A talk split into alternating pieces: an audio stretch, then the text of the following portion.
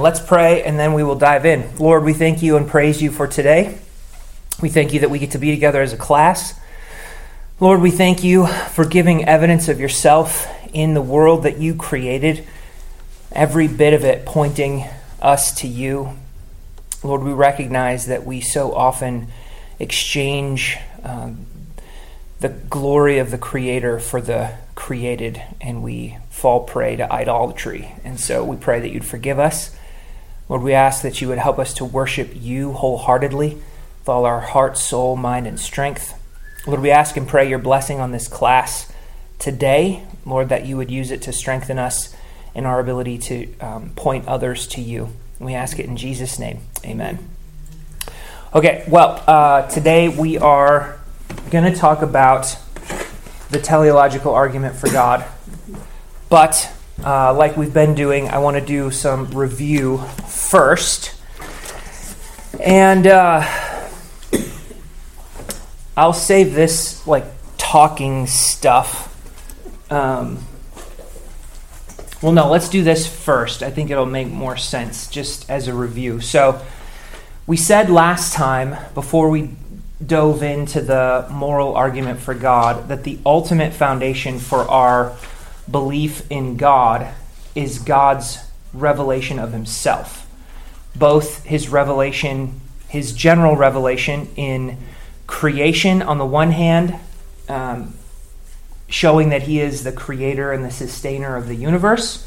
And that is going to be much of what we focus on today when we talk about the teleological argument for God, because that's the argument from design. That's what that word means. We'll cover that in a minute. But we also talked about how God revealed himself through the human conscience, which is to say, people know that there is a right and a wrong, which points us to a moral lawgiver. That's general creation. It's general because it goes out to everybody, everybody has access to it, everybody knows it. But it's also general because it's not very specific about what it tells us about God. It's limited in that sense. The other way that God reveals himself is through his special revelation. And again, there are two ways primarily that he does this. First is the Word of God revealed through the prophets, the apostles. Uh, so that's his written Word. And the other is through the Word incarnate, the Word made flesh, that is Jesus Christ. That is his primary way that he has revealed himself. And then we also talked last time, uh, by, just by way of review today, uh, about how we're not trying to become equipped to be philosophical debaters. We're not preparing ourselves to sit in a debate at a table with a moderator before an audience. That's not what we're trying to prepare ourselves to do. What we're trying to prepare ourselves to do is street level apologetics.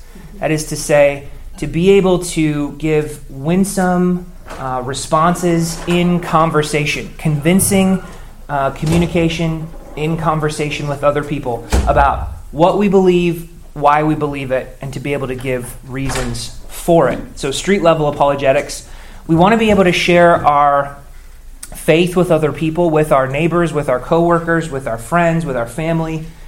And we want to be winsome about it, but we also want to be reasonable at the same time. Um, so, last time we talked about the moral argument for God, and I found this video, and I think it does a good job of summarizing the moral argument for God. We'll watch this, and then we'll just jam a little bit more, and then we'll start today's topic. Sound good? Yeah. All right, so hopefully this will work.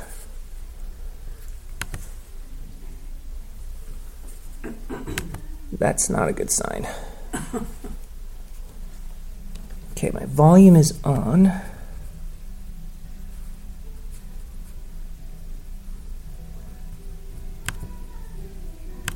No, that's. I don't want that. Why is the sound not on?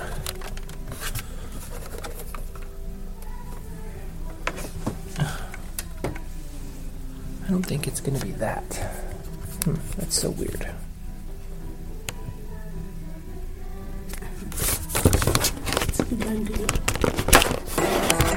There you have it. Undeniable proof. All right. completely lost your picture.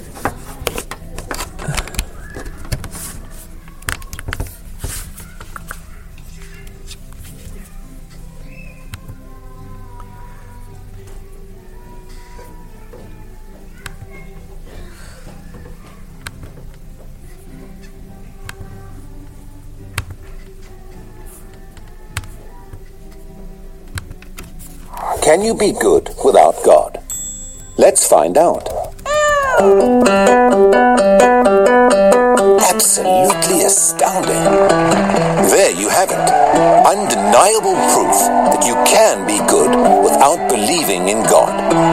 But wait, the question isn't, can you be good without believing in God? The question is, can you be good without God? See, here's the problem. If there is no God, what basis remains for objective good or bad, right or wrong? If God does not exist, objective moral values do not exist. And here's why. Without some objective reference point, we have no way of saying that something is really up or down. God's nature provides an objective reference point for moral values. It's the standard against which all actions and decisions are measured. But if there's no God, there's no objective reference point. All we're left with is one person's viewpoint, which is no more valid than anyone else's viewpoint. This kind of morality is subjective, not objective. It's like a preference for strawberry ice cream. The preference is in the subject, not the object. So it doesn't apply to other people. In the same way, subjective morality applies only to the subject. It's not valid or binding for anyone else. So, in a world without God, there can be no evil and no good, nothing but blind, pitiless indifference. God has expressed his moral nature to us as commands. These provide the basis for moral duties. For example, God's essential attribute of love is expressed in his command to love your neighbor as yourself. This command provides a foundation upon which we can affirm the objective goodness of generosity, self sacrifice, and equality.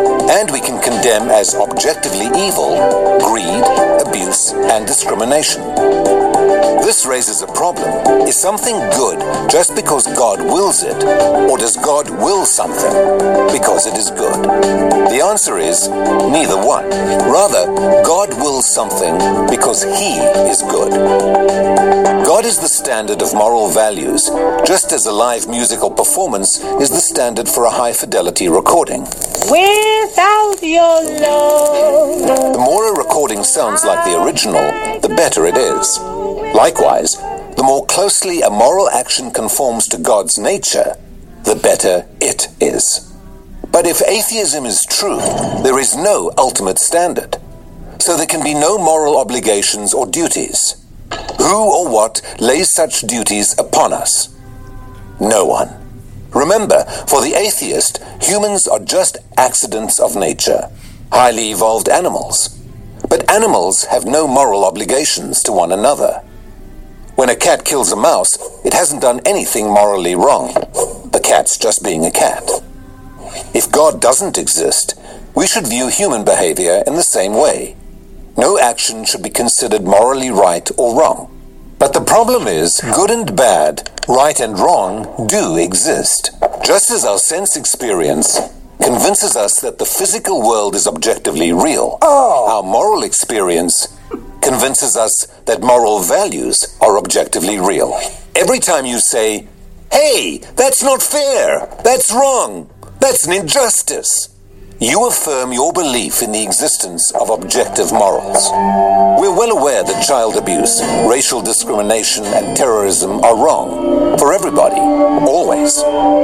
Is this just a personal preference or opinion? No. The man who says that it is morally acceptable to rape little children is just as mistaken as the man who says 2 plus 2 equals 5. What all this amounts to then is a moral argument for the existence of God. If God does not exist, objective moral values and duties do not exist. But objective moral values and duties do exist. Therefore, God exists. Atheism So that was the that was the three premises or the two premises in the conclusion for the moral argument. Therefore, God exists. Okay, got those? Atheism fails to provide a foundation for the moral reality every one of us experiences every day. In fact, the existence of objective morality points us directly to the existence of God.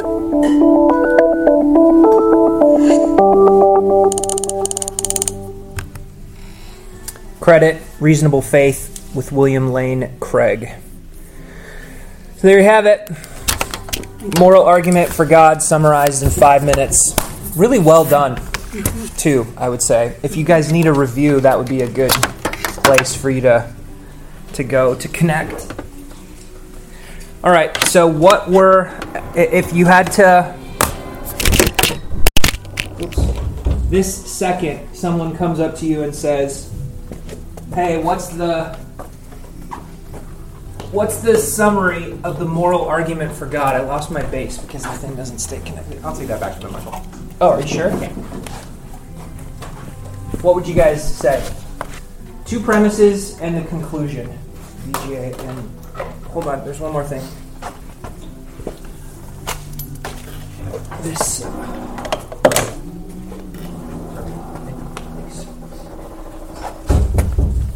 okay, two premises and a conclusion. What are they?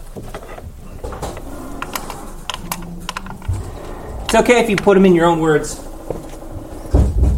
Um, I can, I might not be able to do my own words. Here's what I wrote. If God does not exist, objectives and morals don't exist. Since objectives and morals do exist, God does exist. Yes. I don't think I have like all the parts there. I think I missed like a little something there, but There's one tweak that you need to make. okay. It's not that objectives and morals. It's objective, mo- objective moral, That's what I objective morality. object. Since objective morals, that's what it said, Okay, do exist. Is that right? go back to the first premise.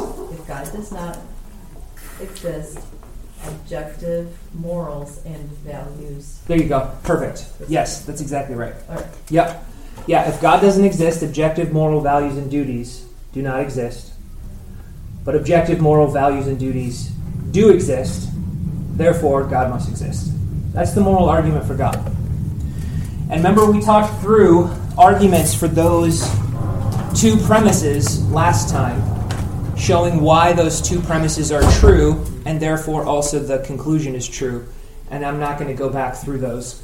If you want uh, to go through those again, you just have to go onto the recording. so I posted the recordings on Sermon Audio. You weren't here when I announced that. Um, so if you want to go back and listen to it, you can. All right, last thing, how, how then did the moral argument, how does that help point us to the gospel? That was where we concluded.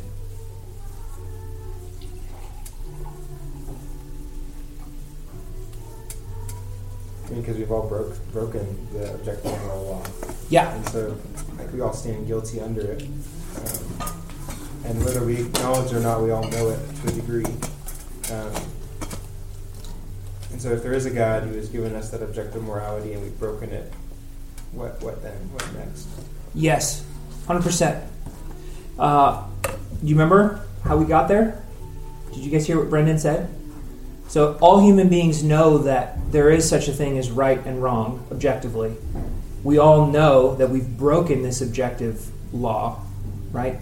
But we suppress this truth and unrighteousness. So, this idea, the concept of morality, objective morality, leads us to the gospel because we're talking now about sin, essentially. Oh, thank you. Um, we're talking about sin because we've broken the law that this lawgiver has laid down. And this is when the gospel begins to make sense. So, um, yeah, okay, we can move then from from helping them understand they've broken this law to what has God done in Christ to fix this problem. All right, that's enough for review. We're moving on. Uh, we're going to talk about the teleological argument for God. Uh, remember last time, too, back of the napkin drawing. Do you remember the drawing? The line example? Keep that in your back pocket for when you, uh, when you talk about this with people because it's super straightforward and pretty, pretty easy concept to grasp once, it, once you see it in front of you. So, all right. Uh, we might cover um, the cosmological argument if we have time. I don't know that we'll have time. We'll see. If we do, it'll be brief. Um, it's connected to this design argument. Uh, we might touch on briefly the anthropic principle, just because I like to say the anthropic principle.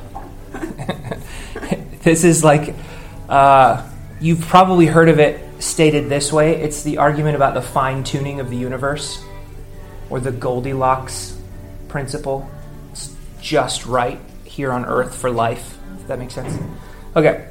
Um, but teleological argument. Telos, that's the Greek word. It means end. Telos, T E L O S. Teleological is T E L E O L O G I C A L. Um,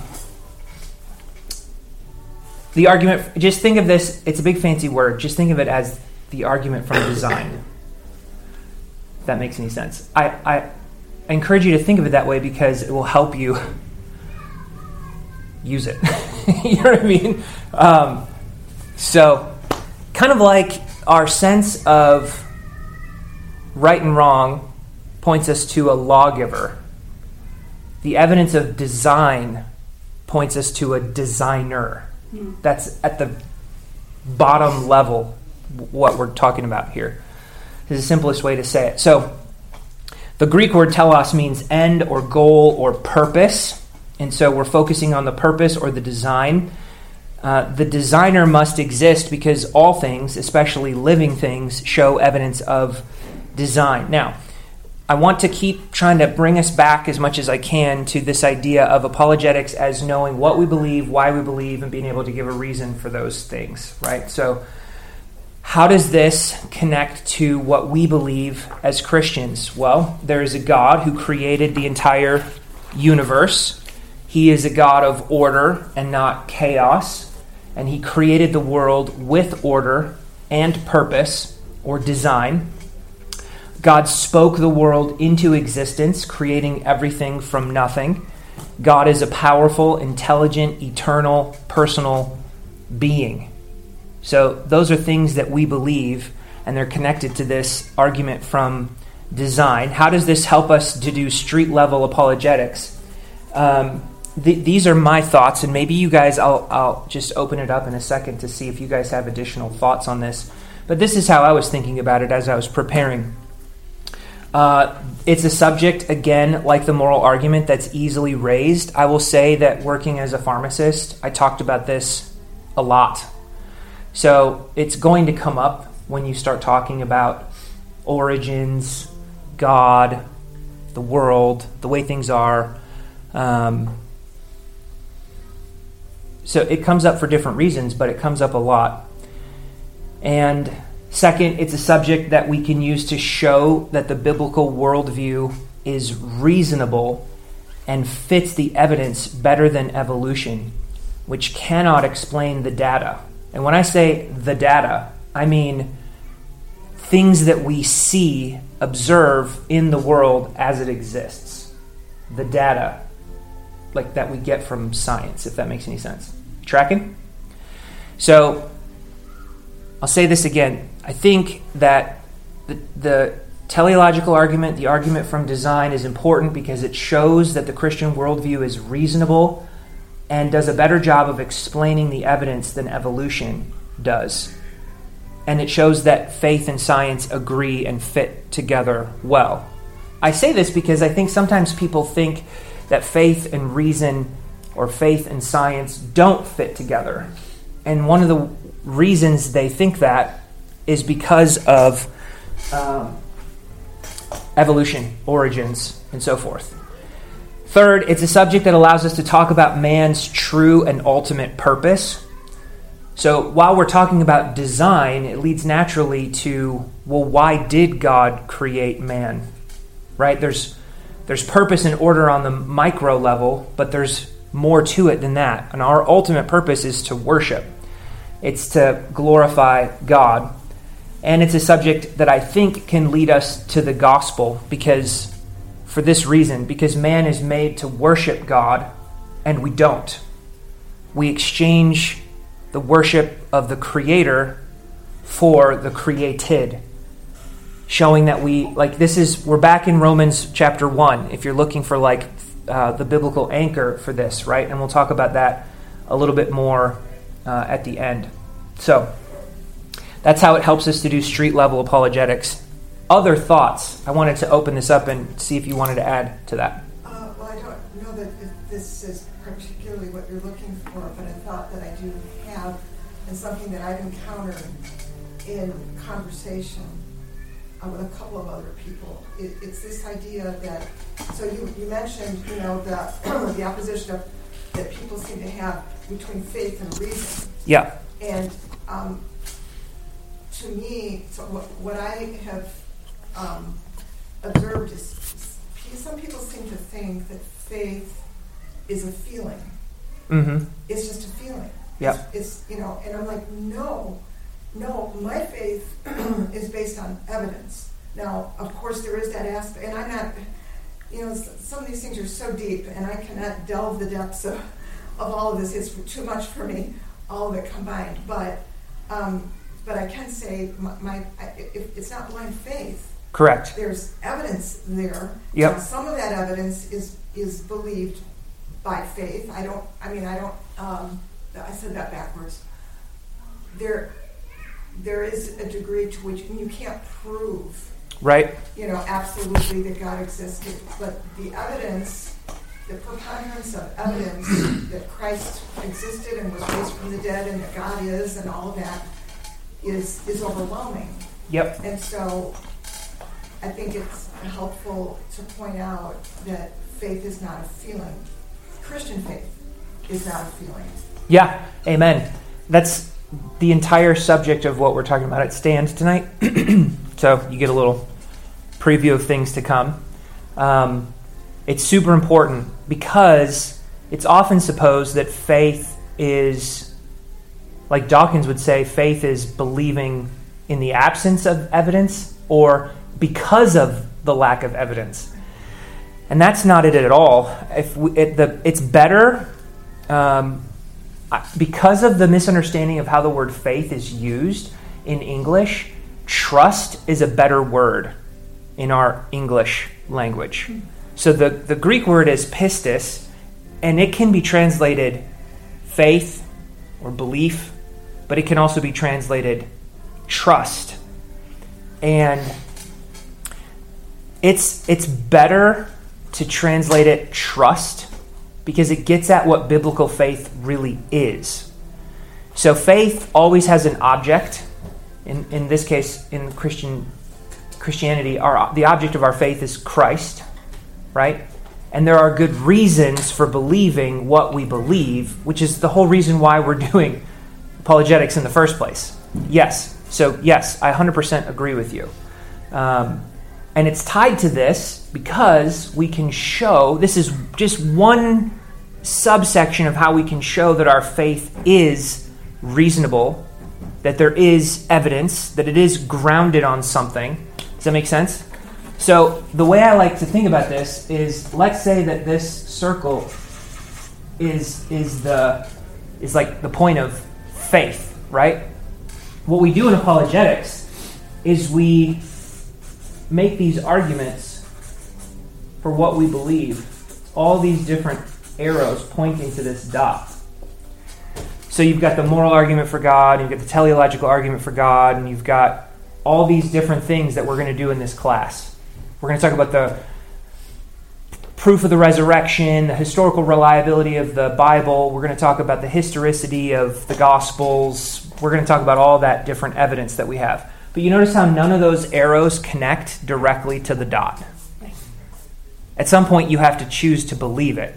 You have to choose to trust it, right? It doesn't take you all the way.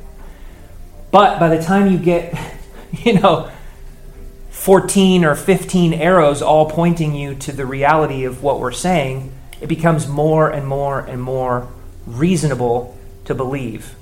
And then at some point, if the person continues to refuse, then uh, it's like, okay, no, you're suppressing the truth in unrighteousness. Like, you know this to be true. And that's where, like, the presuppositional aspect of apologetics, I feel like, becomes more powerful because it's a call directly to believe, right? It's like you have the evidence, it's in front of you, right? Of course, none of that happens apart from the work of the Holy Spirit. We can't make people do that. Make that No. themselves. They Nope. can't believe it Correct. on their own. They can't get there. So we can kind of like, but they wouldn't ask those questions Yeah. if Maybe. the magnetism of the Holy Spirit wasn't. Well, they wouldn't sincerely be asking them. Oh, yes, yes, yes. I see what you mean. Yeah. Um, Yeah, if yeah. the Holy Spirit wasn't drawing them, so Yeah. we become kind of like, you know, the track the Holy Spirit put there to kind of guide in that direction. But that last, you know, I just know. the last bit, it's only going to be the Spirit. And even, I mean, like, if we're really being accurate here, we're going to say that, like we said last time, how does the Holy Spirit work in apologetics? I'm going to say that even our ability to draw this line, supposing this is like the teleological argument, right? Or whatever it is we're talking about with whoever we're talking about it with, our ability even to make this line to draw this line in our words comes from the Spirit, and their ability to grasp this comes from the Spirit, and their ability to get from the end of this to the dot in faith also comes from the Spirit. So, like, at the end of the day, we're just going to keep going back to this idea. that the Holy Spirit put there. Yep. He put us there, you know, it made us, the, the you know, gave us that opportunity. Yes, But then that track doesn't get all the way to the station. correct. He, like, And at the end of the day, like we might only with a with any individual person, we might only get to lay one track. And we're just one piece on that person's journey. And someone else is going to lay another piece of track, and someone else is going to lay another piece of track, and you know what I mean? Like this is like a sort of a team effort, if you will. Um, okay, last comment, and then we need to keep going. So the, the, the challenges of the various uh, non-biblical cosmologies, uh, explanations of how things came to be, um, runs into eventually they run into a, uh, the equivalent of a turtles all the way down uh, argument, meaning you know you, you back things up and you say, well, you know the world. That, Yes, wait, save that because we'll get there. All right. We'll get there. But but what I want to what I want to drive at though is that the biblical worldview is the only one that begins ex nihilo. And, and so we are not making an appeal, for example, to energy and matter being a state of energy because, well, what happened before there was energy? Right. For example. It, it just begging their questions, accepting their premise, and then but then challenging the basis of their premise, it eventually falls apart because they appeal to the turtles all the way down. Yeah, and that's more in the vein. I'll just mention this now because it's more in the vein of the cosmological argument, right? So if if the teleological argument is an argument from design to a designer, the cosmological argument is an argument from a cause to a causer or mover. Exactly. So we we we see that the universe had a beginning. There's evidence of that, right? And it's not eternal. It hasn't existed forever. So there's evidence in the world for that. It had to start somewhere, and things don't just start on their own. Like we see that in experience. So for every cause, there's a causer, right? Uh, and so what Dan is talking about is you can't have an infinite regression of causes. That doesn't make any sense. That doesn't work. So There has to be a beginning to it. somewhere. String speculation, they, they, they, they fraudulently call it theory. It isn't. Because theory, there's, there's scientific basis for anything being labeled a theory. Yeah. Um, so the, the abject speculation that requires even greater faith, for example, is, is an example of trying then to beg that question even farther. Right. Okay, let's keep plugging along on the design argument. Um, there is evidence for God in nature. So, this is uh, sort of more biblical foundation for what we believe, and then we'll look a little bit more at science. So, the whole world displays the eternal power and divine nature of God. Romans chapter 1. His wisdom, his creativity. We can think of texts like Psalm 19 the heavens declare the glory of God, day to day pours out speech. We also think of God's common grace in designing the world to produce what we need for life. So Acts 14, 17 says, Yet he did not leave himself without witness, for he did good by giving you rains from heaven and fruitful seasons, satisfying your hearts with food and gladness. The more we know about the complexity of life, especially human life, the clearer the evidence then that God has given us. Of course, you have to have the eyes to see and accept the evidence for what it is. Um, and the key here then goes back to what Candy mentioned. We do not have blind faith. There's an overwhelming amount of evidence in creation of God's existence, which is why the Bible says it is the fool that concludes there is no God. Psalm 14:1. The faith that God requires of us is not faith without evidence, but trust, confidence based on reliable evidence. All right, so let's do a brief summary of the teleological argument. Uh, the design that we see in the world points to a designer. That's the simplest way to say this. It's very, I think we can remember that. we see design and it points us to a designer.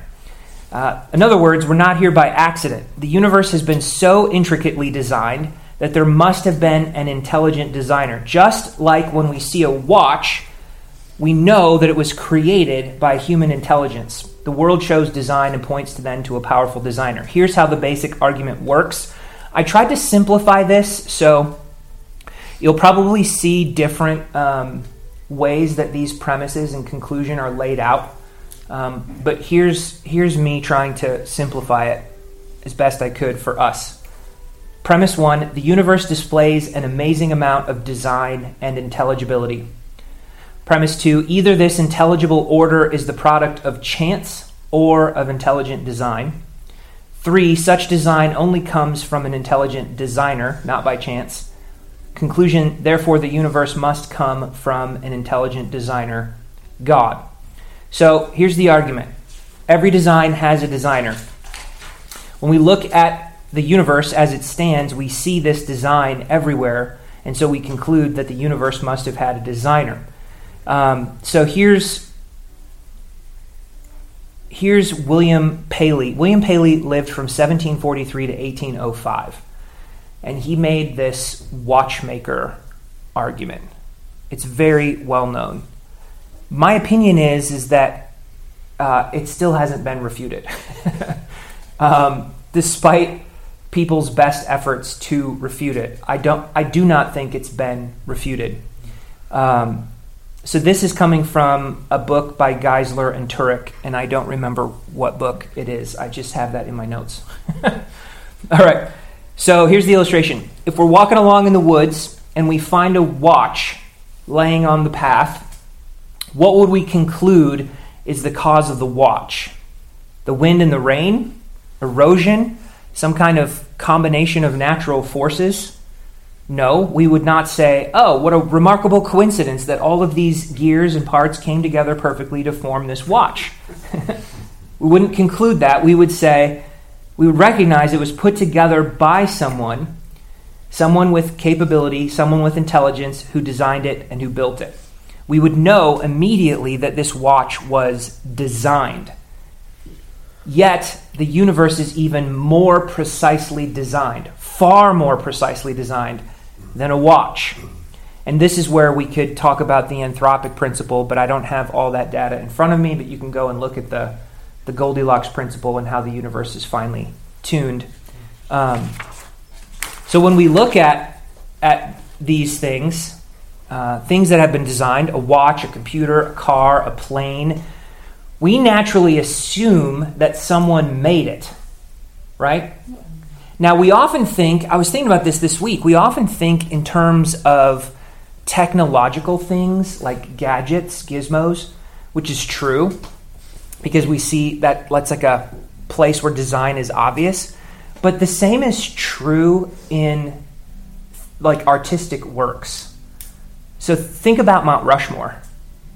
You've got the faces of four presidents carved into a mountain. Nobody shows up to Rushmore and goes, It's amazing that the wind and the rain over millions of years has eroded these rocks into the faces of these four United States presidents. It's amazing that they're all United States presidents, you know, like and these presidents in particular. It's all happened by chance. No no nobody concludes that, right? In fact, when you go to the little uh, little center and that you see how they did it, you're like, well, that's super cool. How they like used explosives and chisels and the whole process was amazing. But we know immediately, right? The same thing is true then, not just with machines, but with with art. And the point is, is that these things don't appear by chance, but by design, on purpose. And the same goes for the universe. Life is incredibly complex. Even the simplest forms of life are super, super complex. And this is one of the greatest arguments, in my opinion, against evolution and for design. Because when Darwin came up with his theory, he couldn't look into the cell like we can now. He thought it was very simple, he thought it was like a goo. And now we know it's vastly complex, even at the most microscopic level.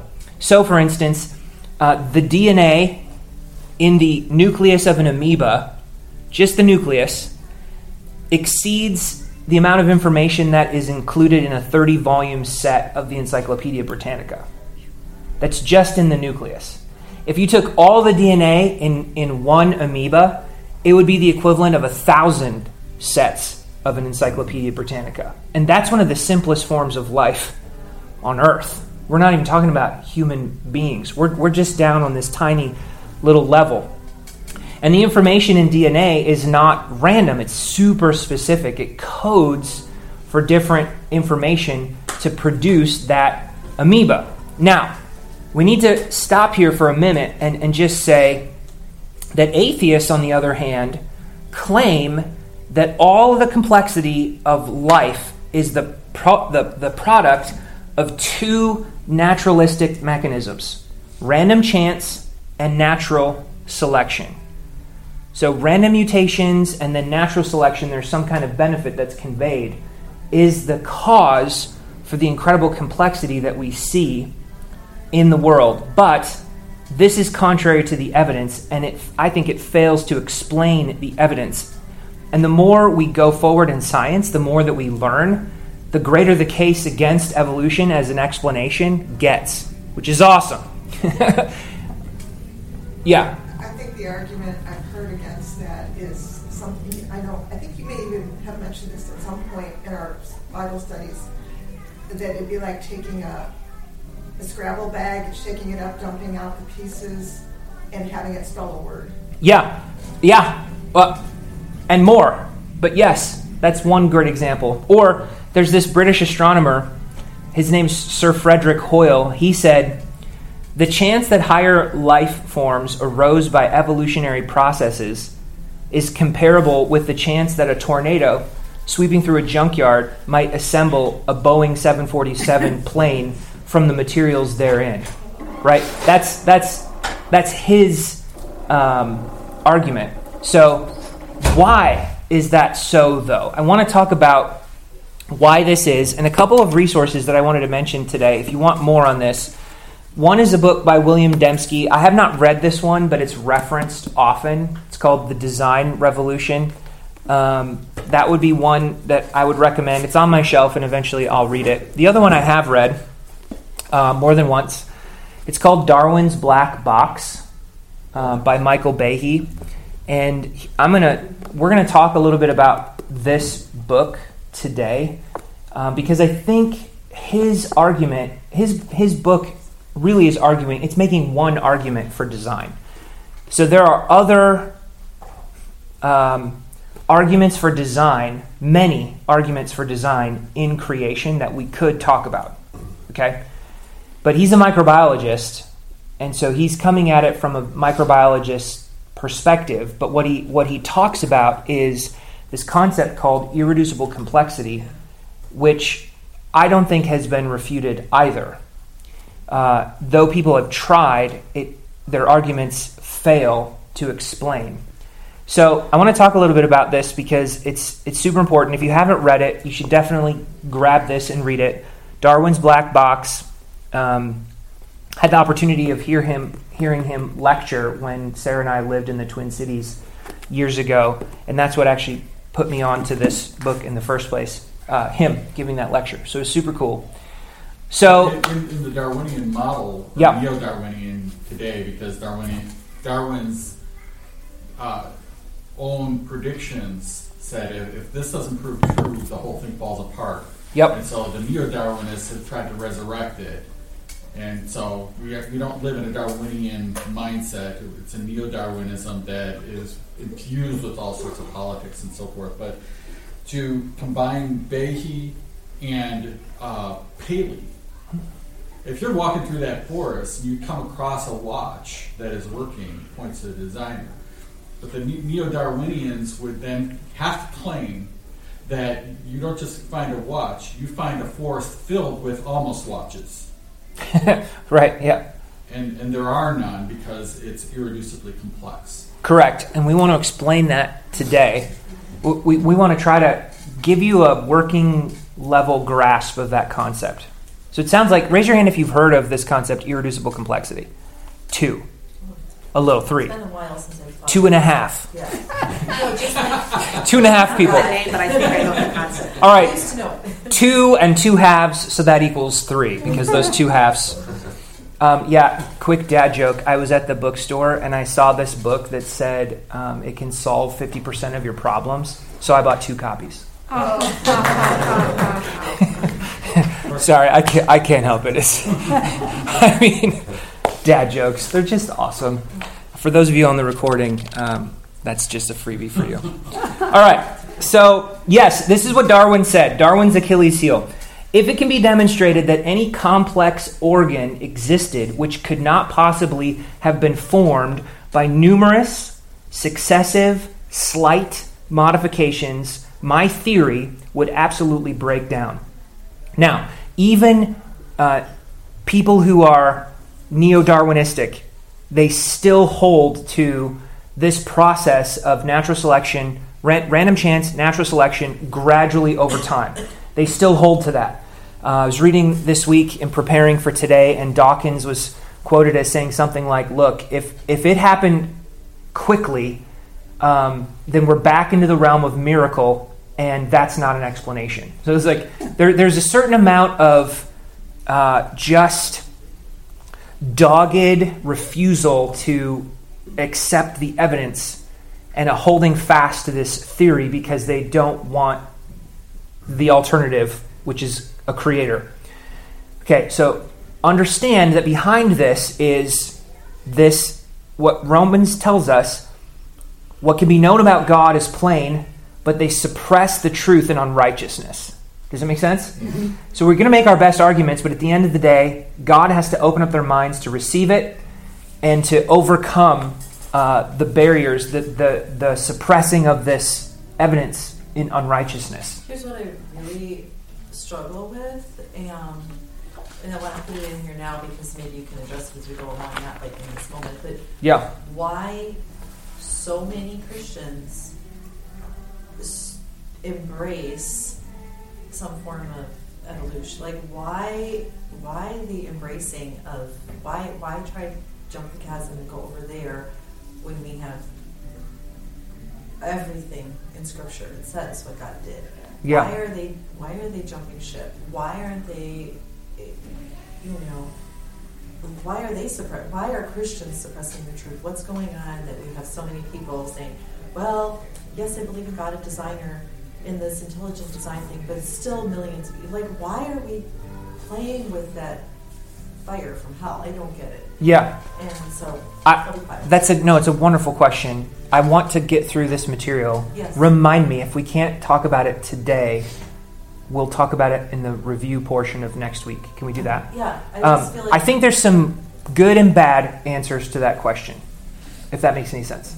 So, uh, all right, let's talk about. Okay, so just to remind us where we are, atheists are claiming that all the complexity that we see in the world is a result of two naturalistic processes natural selection and random chance. Random chance and natural selection, right? And I want to say that this is a terrible explanation for complexity. And the reason why that's a bad explanation, I think, is irreducible complexity, which is Behe's argument. I think this is great for helping undermine what they're saying, what they're arguing. And if we can grasp this one argument about irreducible, irreducible complexity, it can be applied to numerous examples many, many examples. But what I really like about it is that it's we're getting all the way down to the simplest forms of life. We're not at the organ level. Like we're not arguing, hey, the eye is really complex and there's no way that the eye could come about by chance. That's true. That's true, right? What we're saying is is take any one of the cells in your eye and that's so complex that even that couldn't come about by chance, let alone the entire eye. It's like devastating for, for evolution. Go ahead. And the, the, the evolutionists, the neo-Darwinians, they, they abandon the question altogether. And they, they make a tautological response and say, well, it is, therefore, you, you've not proven anything. Yeah. Because it is. And it's absurd. Well- people accept that. One of the things that Behe says in his book, which I don't have in my notes, but I'll bring up here anyway because I think it's a cool, cool argument, is it's something akin, the way they try to describe it is something akin to this. How do you, how do you make a a boombox? Um, you guys remember what a boombox is? Um, whatever. For you young people, it's like this giant radio with like a CD player and tape Yeah, deck and stuff. Schultz. Yeah. Um, people don't have those anymore. Okay, like how do you? How, yeah. How do you how do you get a boombox? Right. Well, you take a set of speakers and you plug it into an amplifier and you plug it into a CD player and you and you add to it a tape deck and you add uh, a radio antenna, right? And that's how you get uh, a boombox. The problem is, is that if you just take any one of those parts that you just mentioned, every one of those parts has to be explained. How did you get that? How did you, how did you get a working speaker? How did you get a working uh, tape deck? How did you get a working CD player? And so it's like it presses like they, they there really isn't an explanation on the evolutionary side of things for how this could come about. Okay, so let's jam because we got about 10 minutes. I don't know if we're going to be able to do this all, but we'll try. All right, irreducible complexity. What is something that's irreducibly comp- complex? This is Behe's definition, page 39. It is a single system composed of several well matched interacting parts that contribute to the basic function, wherein the removal of any one of those parts caused the system to effectively cease functioning. So there, just try to put this in layman's terms. You have some functioning system that's composed of several component parts, and in order for that thing to work, all of those parts must be present at the same time. If you remove any one of those pieces, it stops working. Okay? But not only do the parts have to be present, the parts have to fit. The parts have to work properly. So, supposing you need uh, some kind of a, a bar, like I'm going to use this illustration of a mousetrap in a second. The bar can't just be present, it has to be the right length. If it's too short, it won't work. If it's too long, it won't work. So, not only do all the parts have to be present, all the parts have to be properly fitted to each other for it to be functioning. All right, so I tried to draw this mousetrap. Um, this is from the book, so I just copied his drawing the best I could. Um, Thanks. I figure that this is kind of like the line illustration where like mousetraps aren't that hard to draw. You're not going to do it this fancy, maybe like if you're hanging out with somebody, but you get the idea, right? And everybody kind of knows what a mousetrap is, so they can have a mental picture of what the mousetrap is.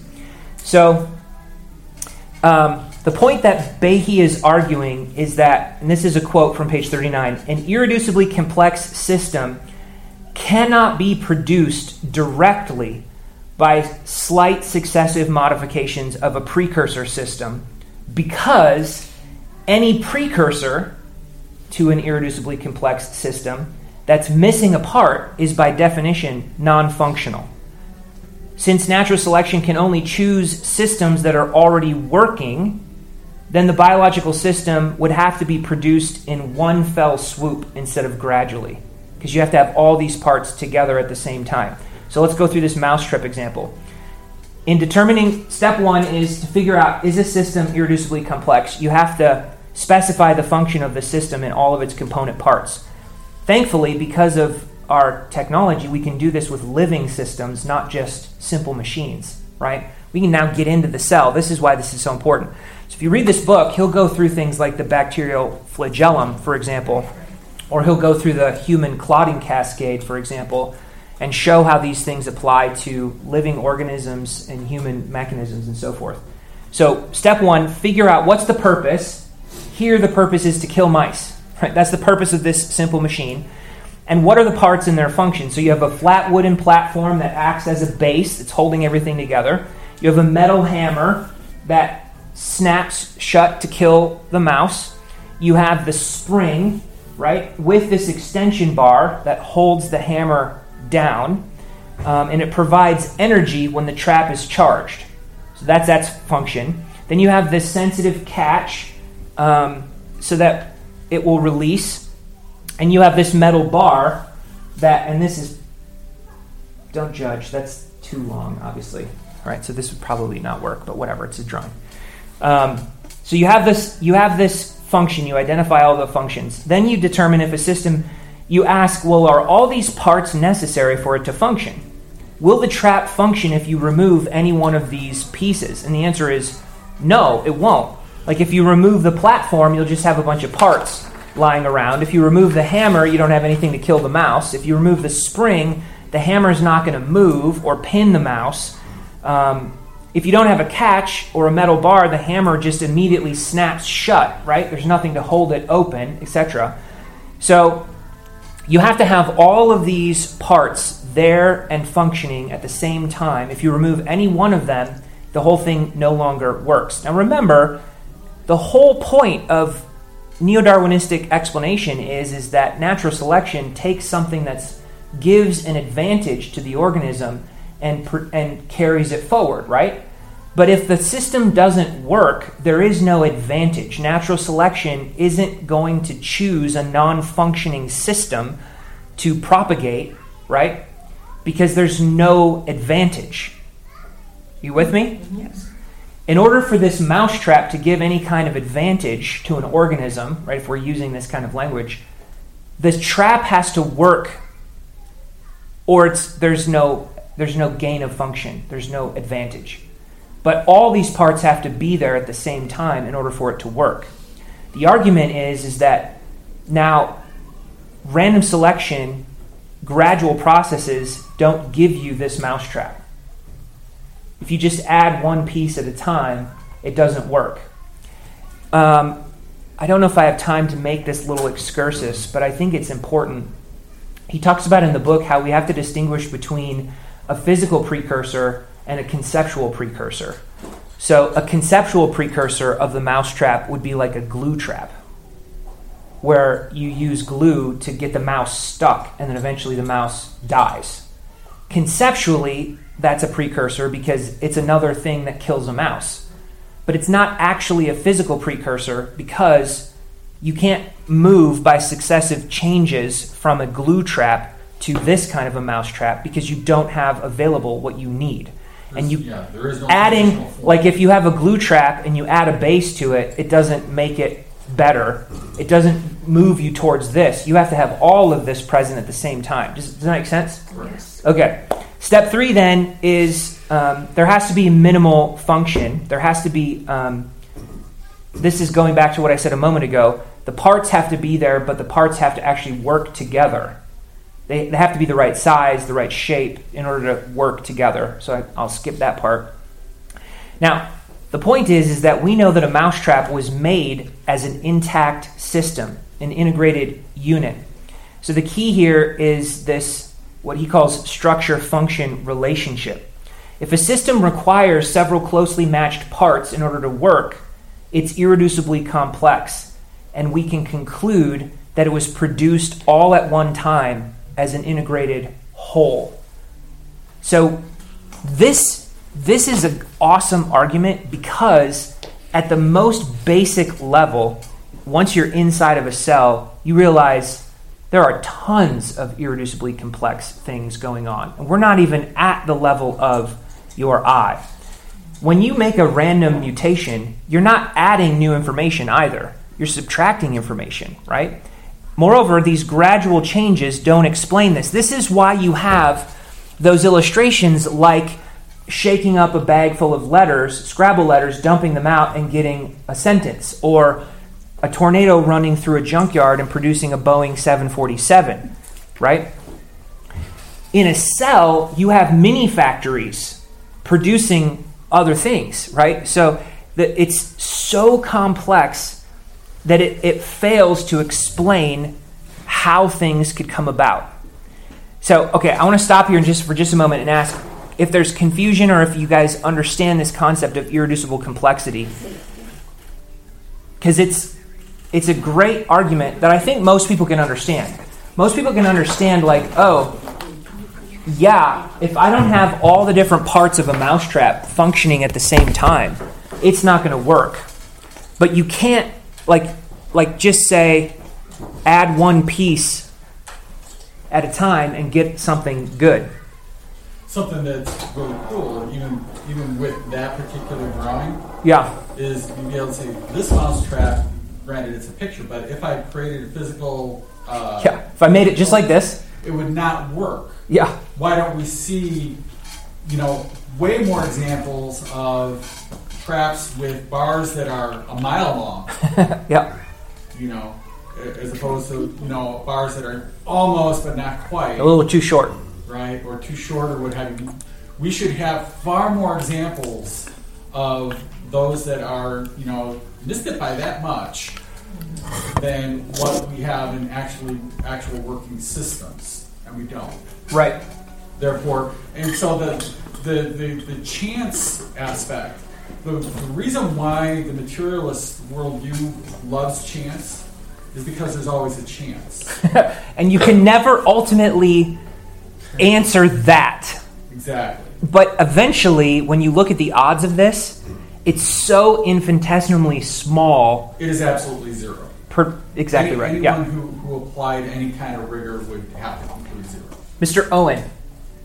Uh, also, with your example of the cell, Yeah. chances. I think they're not. It's not just that they're so small; it's almost zero. The chances, I think they are zero because there is there are chemicals in the cell that are going to destroy each other anywhere else except within a cell.